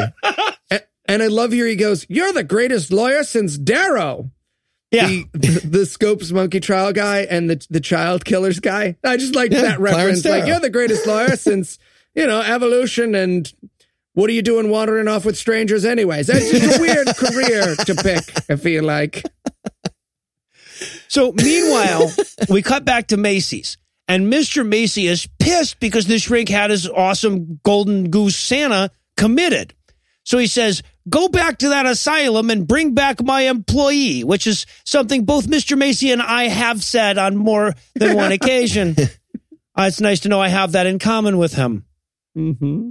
I also love, by the way, that the shrink who got beaten up by Santa earlier, Mister Macy says, I'm also going to respond violently if you don't obey me, by the way. Ah, uh, the forties. You could just slap your employees around. A better time. A simpler time. So now we're going to cut over to the judge's chamber. They're deciding whether or not they need to lawyer up this whole, is this guy Santa thing or not? The, the judge's first line is the perfect nineteen forties moment. He goes, I suppose I have to read all this. Yeah. The lawyer's like, well, nah, it's just like standard lock up the crazy guy paperwork. Just, he literally thinks he's Santa Claus. So yeah, the judge's like, all right, well, there you go. Which, I mean, you know, in, yeah, in the judge's defense, if you put me in that position, yeah. But Mister Gailey shows up at the last second. He's like, I want a formal hearing. And the judge is like, yeah, no, we'll do that on Monday. Because the courts, you know, they just yeah, roll right through. Monday. We can we can knock this out before Christmas, sure. Yeah, he's about to sign it, and it's like, Your Honor, uh, Santa's attorney is here. He bursts in. Yeah. I wanted him to just, like, w- dress in North Pole stuff for the rest of the movie as Santa's lawyer. Just, like, jingling bells on his shoes and his, his, his, his boobies to fuck with everybody. Yeah. I also love, okay, so this is where, so the, the, the shrink is going back because he wants to get Santa back for Mister Macy. And he realizes that Santa is all lawyered up. So he goes after Mister Gailey. And he's like, hey, man, don't, you know, like, let's not get a bunch of publicity on this. In other words, he's like, hey, man, here's my weakness. Please don't use it against me. Yeah. Wouldn't want that. Anyway, and then the next plot point is presented as a newspaper headline. Doctors doubt sanity of Santa. Yeah. Oh, my, all this publicity. Um, uh. And then we get to this very weird sequence. Okay, and this is going to be a pivotal part of the movie. We have the judge with his campaign manager at his house, and Who's the campaign the guy from ma- I Love Lucy. Yep, yep, exactly. Brand. And and he thinks that uh, th- this judge needs to drop this Santa case on somebody else's lap. He'll never get reelected if he locks up Santa. Yeah, sorry, and- I'm sorry. Elected judges is a dumb idea, and this is why, people. One Election generally is why. a bad idea. We're all against that. Just throwing that out there. But yeah, apparently finding Santa insane is a political third rail, and his campaign manager doesn't want him anywhere near it. And he's like, what are you talking about? No one's going to hold it against me for upholding the law. And to prove the campaign manager's point, the grandchildren of the judge come in and just like are giving their grandfather the double bird the entire time. Boo, boo, boo, boo.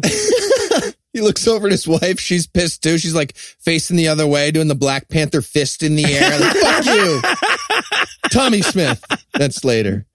So, so we head over to the courtroom because you know they they had the space on Monday. It was they had an opening. Uh, there was a cancellation. Um, and apparently, by the way, the courtroom, only place in the universe you weren't allowed to smoke back then. Yeah, we see the guy be like, uh, this is the spot. We found the one place you shouldn't smoke. Go, go over to that old Christmas tree farm and light up there. Yeah. No, there's a daycare center down the hall if you want to right, smoke, sir. Right. Thank you. So, okay, so... Uh, Mister So, so the, the, the, the D A shows up. He's like, I'm going to prove this guy's crazy. I call him to the stand. I want to point out, no hand on the Bible where they swear him in on this. Ooh. Huh. Yeah, it was a more heathenist world back then. Um, and at least they at least acknowledge that, like, this guy can't be forced to testify against himself here. So I, I appreciate it. That's the the only time they'll ever be remotely true to what the law does, but they at least did that. Yep. And and again, what happens is he gets up and he's like, good morning. And he's like, good morning. I'm fucking crazy. Uh, you don't have to answer any questions you don't want to. I know. I'm a crazy person. And honestly, you know what? The D A handles this exactly like I would. He's like, what's your name? He's like, Santa Claus. I'm like, I rest my case. We're done. We are done here. Are we not done here? We're not. No. Okay. And and the judge turns to him because he's like, do, do you believe you're Santa Claus? He's like, yep. And he's like, all right, well, that's all I got. And the judge turns to him and he starts asking these really leading questions. He's like, don't you mean that you were hired to play Santa? And he's like, yeah, no, I, I know what the question was. Look me in the eyes. I'm fucking Santa Claus. This is a serious case. And so from there, we realize that the whole case now is going to rest on he's only crazy if he's not actually Santa Claus. Yes, right. right. That's what his lawyer proposes. That's what he's the lawyer's like, going to oh, do. Now, wait, he could really be Santa, and I want the judge to just be like, oh, mistrial. Everybody's done. Everyone gets committed. he's like, he's like, no, I have a flow chart that proves or whatever that he's Santa Claus. Mister Gailey can prove it. And I'm just writing in my notes here, like, Eli, how can you not love this movie? Your chest is an angry weasel where the heart is supposed to be. That's a very, very sweet scene. He's going to prove that the old man is Santa Claus, damn it. Uh, meanwhile, back at Doris's place, uh, apparently her and Mister Gailey are a couple now. Yeah, sort of we're just sped through that. After all, they've spoken two or three times, and she's not a prostitute, so they are engaged to be wed. Yeah, but of course, Mister Gailey has to tell him, I never got this guy's first name. Did he have a first name? Fred. Fred, okay. Yeah. They, I keep calling him Mister Gailey like this is a formal occasion. Um, but yeah, so Fred uh, has to tell her, like, uh, hey, I'm going to prove that that old man is Santa Claus.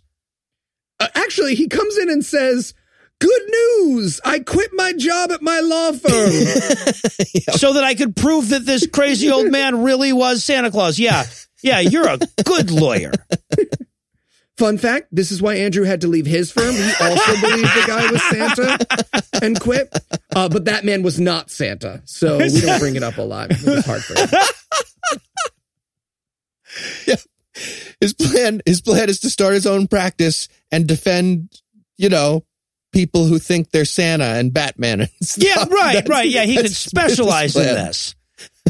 Oh, Jesus. And also, she, he, she's like, I don't think that you're going to be able to convince a judge that that old man is Santa Claus. And he's like, do you not have any faith in me? I'm like, how much fucking faith do you expect, dude? You were dictating land contracts nine minutes ago, and now you're arguing on behalf of an invalid's delusion in a court of law. What the fuck would she have faith in you for at this point? Yeah. She's like, you realize this is fucking stupid, right? And he's like, this is why your husband divorced you. See, this is it. Yeah, this is it. Right? Oh, you're, you're an awful so bitch. Much of that. Yeah, you're an awful, awful bitch family. She might as well fly away on a broom doing fucking the calculus on a pane of glass. Like, Goodwill Hunt's so stupid. And she'll turn out to be wrong. I want to make it very clear that this movie will postulate that she's wrong not to believe he should quit his job and defend Santa Claus. Uh, meanwhile, we go over to the bad anti-Santa lawyer, the D A, uh, and he's like reading through the newspapers with his wife, and he's going like, oh, they're really being hard on me. And she's like, good, you fuck. Yeah, he's just rightly confused. He's like, I'm just getting someone healthcare. Why is all of the newspapers pretending I'm prosecuting Santa Claus? yeah, yeah, and she's right. Like, well, why are you prosecuting Santa Claus? And he's like, it's none of it's real. You're all lying. Be and she's you. Like, and she's like, fuck you. I've been faking all my orgasms forever. Yes, I hate yes. you. I wish I married a real man, like a plumber. Like a plumber. I, who I'm loves gonna go Santa and knows how to fuck. Yeah, so we we have established now that everyone's life is just being torn apart by this case. So now it's time to head back to court. Uh, so uh, apparently day one of the trial was just those first eighteen words that we heard in the opening arguments. um, but it, now where they it, rested, which would mean that their case was done, but they're still going. They're yeah, still no, going. They've got it. Yeah. They've decided bonus guests. It's just a figure of speech. Are, yeah. Right. It's like when you think you've killed the boss uh, enemy and then he just regenerates. It's like that, but in a trial. So, but now he's going to call Mister Macy to the stand. And he's like, Mister Macy, do you think that guy's Santa? I feel like that's inadmissible or irrelevant or both. Or or that Mister Macy shouldn't have weird flashes of future newspaper headlines being like, Macy kills Santa with bare hands. Macy kills childhood. So he's just like, yeah, he's Santa. And I, again, I just want the judge to be like, okay, so everyone is crazy. What is the procedure? Straitjacket for you and a straitjacket for you. Yeah. I was appointed by Trump, so I don't know what to do in this situation. Yeah, Macy has a fiduciary responsibility to pretend he believes in Santa. That's yeah, what just happened. It's fucking nothing. Yeah. And yes, this is just a giant mistrial. So the other lawyer, I didn't know you could do this, but the other lawyer is like, no, no, no, no, no. The, the D A jumps in. Do you get interruptions like that? I, like like challenge flags? In right, the yeah, of- you know, you get two per half, a third if both of them turn I mean, up. I mean, I'm yeah. glad he jumped in because this is fucking ridiculous, but like, I don't think that's how it works. So, yeah, and then and then fucking uh, uh, Fred offers up the argument from, can you prove there isn't a Santa? Yep. Like, do they think that's what happened? Could you prove that he didn't not murder her? Uh, yeah. So, yeah, and, and the the lawyer, the the prosecutor, very reasonably in my mind says, hey, can we at least declare right now, is there or is there not a Santa? Because nothing else matters until we get that. And then and the judge is like, I'm going to need to take a few minutes to think that one over. Now, he's doing that because he wants to make sure that he can get reelected and not be the guy who prosecuted Santa. I feel like I'd be more nervous about the guy, uh, reelecting the guy who needed nine or ten minutes to figure out if Santa exists. Yeah. And the exchange there is crazy. It's like, all right, well, this is a mockery. We're not going to have a trial about whether Santa Claus exists. I demand a ruling right now from the judge. Does Santa Claus exist in this courtroom? Yeah. I don't know. We'll find out, I guess. So he goes back into his chambers where he's got to talk with his campaign manager again. And his campaign manager says, and I quote, I don't care what you do with old Whisker Puss out there. I, I just want to say that is the greatest euphemism of all time. Why do we still use Santa if old Whisker Puss has been around since nineteen forty-seven? Fair. Fair. That's what I should have and, grown up on. And I just want to throw out there that uh, Fred from I Love Lucy's argument here is that if you declare that Santa's not real, the kids will read in the papers that Santa isn't real. Then no one will celebrate Christmas. Everyone will get fired. There will be riots in the street and people will murder you in your bed. It escalates very quickly. The world economy collapses in yes, this scenario yeah. if he declares in this one court that there's no... Wouldn't it be the opposite? Wouldn't yeah. there be like, okay, well, now we have to physically buy the gifts. Not... Like, we should be putting big tariffs on the North Pole to, to protect domestic toy manufacturing. It's a crazy, crazy rant about economics. Yeah, and the, and eventually, by the end of it, the judge realizes that he has to pretend to believe in Santa if he wants to get reelected, uh, which is when I realized that this whole movie was just a prescient analogy for Obama's Christianity. So I'll tell you what, I'm going to be honest for a quarter of a second on Mark Maron's podcast, and then I will never... Never acknowledge that again. I'm gonna I'm gonna say the words, and then everyone's just gonna go la la la Miss Saigon. It's like Bernie on Jimmy Kimmel. You know, we're, all gonna, we're all just gonna close our eyes real tight.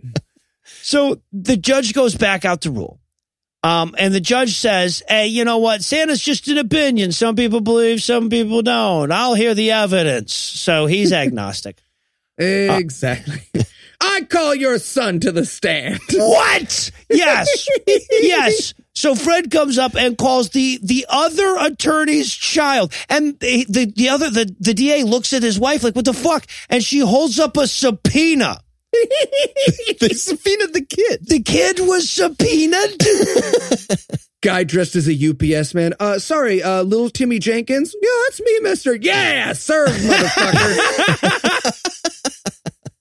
So, yeah, so they just, they, the little kid comes up, uh, it, it, Fred picks him up and throws him on in the stand. Oh my, can everyone stop manhandling other people's children? It's so many of these, they're just like balling them up and, oh, God. Your Honor, we'd all like to play tummy sticks with the witness before we get started. That's all right. and, and, and the reason that they've Come, they they brought this kid to the stand is so that he can establish that he sure believes there's a real Santa. Looks just like that fellow with the beard over there. Yeah, it's crazy. This might as well be a trial about everyone's dead dog upstate. Yeah, right. It's so stupid. And like the D A rolls in corpses of thousands of dogs. It's ridiculous. Also, by the way, as Tommy, as the little kid, is leaving the stand, he stops by Santa's desk and says, don't forget, I want a real official football helmet. So Santa is openly bribing the witnesses. Right. He wants one of those old leather football helmets that didn't do anything. It's also a joke about the Mara family that yeah. owns the Giants. The D A's name is Mara. It's a really, really obscure reference. I guess in forty-seven, maybe? I don't know. Yeah, but even then, it wasn't a good one. Um. So, but the D A is finally like, okay, look, man, stop bringing my family on this. T- I'll concede that Santa Claus exists, but this guy over here isn't Santa. And the judge is like, well, can you prove that he's the real Santa? And Mister Gailey's like, I, I would need an adjournment to build suspense, but that may then maybe. I guess. Yeah, he needs till tomorrow to prove that he is the one and only Santa. Yeah, exactly. I don't understand. Just have a hearing through Christmas Eve and see if presents show up the next day in the world. It's, it's decided. Yeah, right, right. So, okay, now we have to cut to Mom explaining this all to Susan, right? Because Susan now believes that this guy really is Santa. I mean, right. He's so kind and nice and jolly. Right, he can't be nice and kind if he's not an elf, saint, god, demon. Yeah, right. Exactly. Also, by the way, Eli is Santa. Also. But yeah, so she's going to write a letter to Santa to cheer him up because he must sure be feeling blue. So she writes out the, hey, don't forget to give me the fucking house. I don't care that you're in a sane asylum letter. And Mom reads over it and she's like, yeah, I, let me add a little, I also believe in you, Santa, thing at the end. Yeah. Dear Santa, I still want that fucking house. Don't bitch out on me. Love, Susie. Mom's like, yeah, I believe in you too because this is the happy ending of the movie. And I want the Hitachi magic wand. Love, Doris. So, okay, so now we cut to the mailroom. And honestly, at this moment, because of the weird fucking editing back in the forties, I felt like this was just like we were going to have to follow the letter so that we would understand the it was delivered shot later. But no, there's actually something that's going to happen in the mailroom here. And can we talk about old-timey mailroom? What a hell slash amazing procedure this is. They're just throwing letters into vents and fucking, they got those sucky tubes from steampunk things. It's just uh, there's bowls of paper everywhere being mulched into one giant letter that gets sliced by a bread maker into separate letters. It's fucking amazing. Everything in that room could take your arm off and has no safety equipment attached to it. Yeah, exactly. There's just legs just caught in the wheels, just flop, flop, flop every time they go around. Half the yeah. building's on fire. They're like, all right, well, right, right. we're good on this side. Well, so that's all right. We're finish. done with the East Wing. We've got, got all this out. paper. Yeah.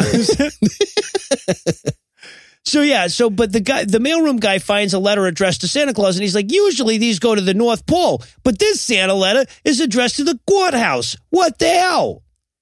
And this is where they, so the other, his boss comes through and says, yeah, no, they got a guy on trial. And the guy's like, hey, you know, all them letters we got for Santa in the back, we got thousands of them. We should send them to the courthouse too. Okay. Why would there be thousands of Santa letters in the actual mail? What, like, are there thousands of parents who actually don't get how the thing works with the letter to Santa that we're sending them? You yeah. just, you, you, you have, you tell your kid you're putting in the mailbox and you just get it. What, who does, who sends it anywhere? No, actually, that's a, that's What's a the, huge fucking thing. That's a huge thing. People, they, like, they actually do collect letters for Santa at the North Pole and there's. Fuck those people. Just go get it out of your own mailbox. What are you doing? That's the dumb.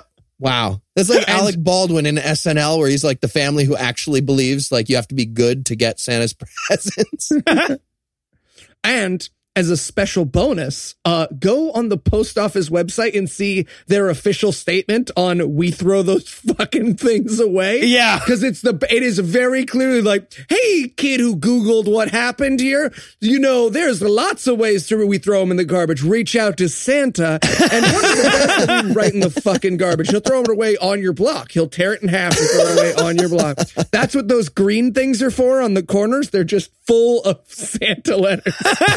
Kept their year-round moldering. Once so, okay. a year, they hose them out. So meanwhile, okay, so we head back to court. Santa's reading Susie's letter. He sure is happy now, but Mister Gailey hasn't figured out any way to prove that he's Santa yet. Then they pan over to the D A and the assistant D A, and they're like consulting at their little table. They're like studying paperwork. What yeah. the fuck would that be? What, what paperwork are they like a math proof? Like the limit as X approaches zero of Santa does not exist. What the fuck? Yeah. And but the other lawyer's looking over him and is like, yeah, you can just tell he doesn't have shit by the look on his face. And just then a guy comes in to tell Fred that there are a billion letters outside for Santa. Convenient. Just like, uh, hey, man, there's like a hundred thousand letters to Santa outside for you. Where do I? Uh... And he's like, I'll, I'll, don't worry. We'll work it out. It'll be the climax of this. Yeah, right, right. Actually, you stay here. I'll signal you when it'd be most appropriate. I wanted the D A to be like, okay, hold on, hold on. I'm going to bring in thousands of letters to Allah. There they are. State okay. rests. Great. State rests. Okay. Open them carefully. So, yeah. And I. And I love, and I love too that we get, um, so He goes outside to check and see what's going on with the letters. And then we cut into the courtroom where the prosecutor's just monologuing while the other lawyer is out of the room. You know, like in court. But so uh, Gailey comes in. He's got a plan now, goddammit. He comes in, and first he has to establish that the post office exists. At length. With an almanac. He reads yeah. the almanac like, New York post office is a real thing. Maybe you've heard of it. It's in New York. I'd like to read from this almanac, please. And it's legit. It's the bee's knees. I have it in writing right here. Yeah. And he finishes the almanac quote, and the audience is like, blah, blah, blah, post office is real. Holy shit. What? And, and he also establishes, and if you think about it, it's illegal to deliver mail to the wrong person, isn't it? And I was like, well, yeah, yeah. And he's like, then I'd like to submit these seven letters from Santa. This is proof. The mail, the post office delivered it to Santa. They think he's uh, Santa. That's the federal courts or the federal government. The federal government has already declared him to be Santa. And the D A is like, okay, seven letters. We're going to need some more evidence than seven letters. I would need like a dozen. A dozen. And so Fred's like, on record, a dozen? He's like, yes, yes, you win if you have five more letters. You win the movie if you have five more letters or more. Do you have five yeah. or more or more letters? So, yeah. He then, does. Yeah. And then he cues the guys who bring in thousands of letters for Santa in one of the most wonderful and iconic scenes in the history of cinema. Eli, you have to at least admit that at this point you kind of cheer up a little, and it's really no, cute. No, this is insane. Sweet. First of all, they cover the judge in letters. Somehow the gavel is still going. Now, they, now they have legally declared this man Santa. They're not thinking that through. When this guy dies, Santa will legally be dead. this, this scene, which is supposed to be so heartwarming, is like if they pardoned the Thanksgiving turkey, but then the Thanksgiving turkey gave talks at high schools about the Innocence Project.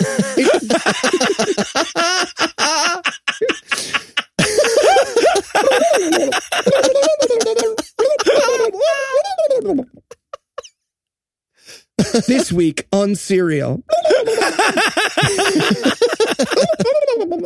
Okay, you definitely did it. but but this, the whole point is, legally, this is official. If if a letter gets handed to you by a postal worker, you're that person. Yeah, right. No matter what. Right. And so the, technically the judge is Santa Claus because they delivered the letters to his desk. That's, no, that's true. They yeah. did. Also, if I if I was a judge, I would have like a bass drum kick pedal gavel in case something oh, like this happened. Go. Smart. So maybe that's what he had. Uh, he'd be a hell of a judge. This, you know, you're more qualified than an awful lot of people doing the job at this point. Maybe that'd be enough to get you in, Heath. Um, okay, so then we have to get Doris and Santa wrapping up. She's like, hey, would you like to come over on Christmas Eve? And he's like, I'm fucking Santa, you stupid bitch. The one day you know I can't come, you're going to invite me. It's like, you don't want me there. She's like, oh, yeah, cool. Cool, I'll help you deliver stuff. No, stop following me. Stop. Stop. You go, which way are you going? I want the next scene to be this guy getting arrested, sneaking down someone's chimney. Yeah, right. oh, right. The uh, the obvious conclusion to us legally ruling he's Santa. I think legally you have to let him in. Now he starts fighting uh, with a Grinch. So, okay, but then, all right, so Christmas Eve happens. Now we cut to the next day. It's Christmas Day, and everyone's come to Santa's party at the retirement home where Santa lives. Even Mister Oh. Macy's there. We get to see the x-ray machine he bought, because the doctor's like, oh, you're amazing, Santa. And literally, I spent forty minutes being like, what the fuck is that dental chair? Like, what is that? Because, again, it was just a big wand filled with radium that you would, like, hold up to someone's face and be like, you've got milk leg. Yeah. Marie Curie is going to twerk against your face for forty-five minutes, and then I'll come in and see if you've got a tumor. So, but of course, everybody's super happy except little Susie, who didn't get the palatial estate she was hoping for. So Santa comes over and she says, are you having a Merry Christmas, Susie? And she's like, no, because you're not Santa. You're a full of shit, insane person, and I don't have a house. Yeah, and she she ran into the scene. She sees the Christmas tree. She runs over to it and starts looking for a present for, like, the house was going to be there? Yeah, right. Like, she's going to unwrap one of those little boxes, a full-size house just explodes out and destroys this in your home. Like, fucking what? But then mom explains to her, no, no, you have to have faith in Santa Claus because mom's come around now and she's not rational anymore. She says, and she says, and I quote, faith is believing in stuff when common sense tells you not to. So, you know, like insanity, but intentional. Anyway, so they're leaving, and Susan is trying her darndest to believe in Santa, even though that's a stupid thing that doesn't make any sense. Um, but they're driving. Who the fuck knows? Santa gives them directions to somewhere. Do we know where they're going? Uh, they're going to Port Washington. This is how you, he's like, this is how you'll avoid traffic. Drive, oh, okay. You know, around Long Island, wink. Right. So they all drive it together, and what do you know? They happen to come across the exact house that Susie wanted for sale. There's even a swing in the back. And now Doris and Fred have to get married because they're in a house together. And they're otherwise, what would the neighbors it? say? They're going to buy it because their crazy daughter won't leave. Yeah. That is the end of this movie. Is like, no, I'm in my room. And they're like, all right. I mean, to be fair, that house costs three dollars right now. I got that in my pocket. uh, baby boomers haven't ruined the economy yet. So you want to buy this? Maybe get three or four houses while we're at it. They come in a six pack at Costco.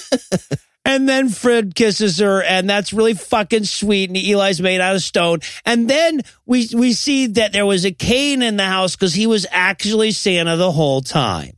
Yeah, it does have blood on it. So you think? I had to beat to death the old owners just to get this house on sale. So yeah, and never then the look under the floorboards. Ho, ho, ho. If you hear anything beating, just walk the other way. And and then the movie's over because we already did the goddamn credits at the beginning. I shit you not. Originally, I had a seventeen paragraph rant written in here about how we need to do away with movie credits and get back to just putting the relevant names up front because nobody gives a fuck who drove Mister Pacino to the goddamn set every day. But I'll spare you the seventeen paragraphs and just say, thank you, Eli, for getting me a good movie to watch for Christmas. I, it's much appreciated. All right, I need well, uh, you have a different viewpoint of this film than me. We've all, we've all learned things today. All right, so to close things off, I want to present you with the obvious question. When you consider the judicial system as it exists in this movie's universe, you can't help but wonder what case this judge has to decide next. So, uh, any guesses? Uh, well, this was already answered, obviously, in God's Not Dead two, when God was declared not dead. Uh, but since that's in the future and we're talking about this judge, I'm going to guess uh-huh. that he went with uh, whether the black maid gets to go free. Oh, the next one. Well, I mean, again, Brown versus the Board of Education wasn't for like seven years. So oh, Jesus Christ. That's Fun. true. True story. Yeah. True story. Um, maybe the case of Is the Clit Real? I'd watch that movie. And that was not discovered. Ever. Ever. The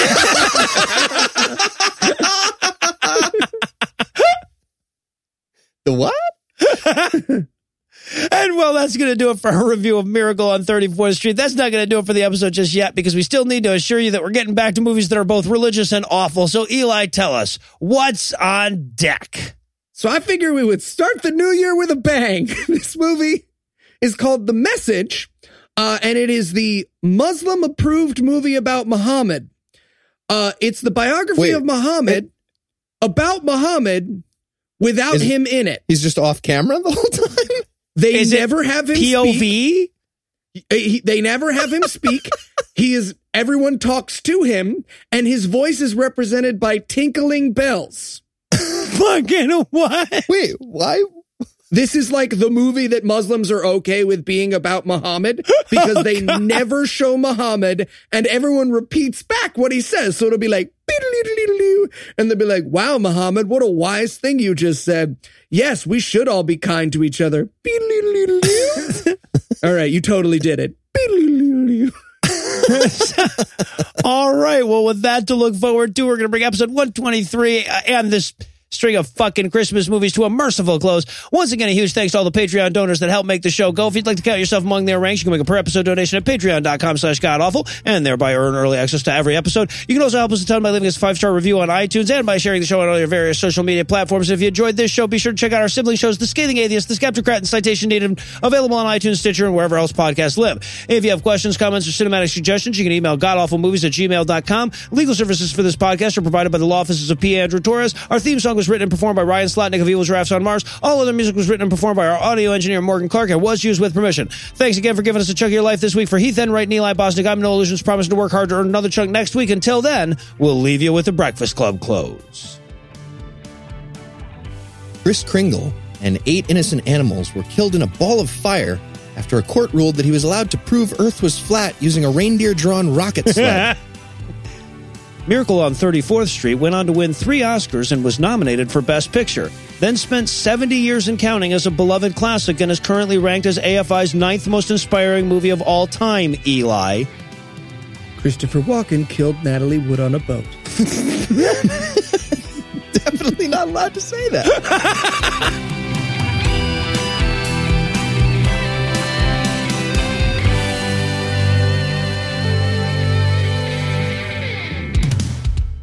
Oh, absolute! You do not hire a lawyer thirty oh, years is, later. No, there is no question that he murdered her on a boat. I'm not saying. I'm not saying he didn't do it. You're not allowed to say that he murdered her on a boat. He murdered her on a boat, though. All right, but it's a joke. Knock, knock. Who's there? Christopher Walken. Walken murdered on a boat. There? Natalie Wood. Not Natalie Wood, because she got murdered on a boat by Kris Walken. No reasonable person would murder Natalie Wood on a boat. Not how it worked at all.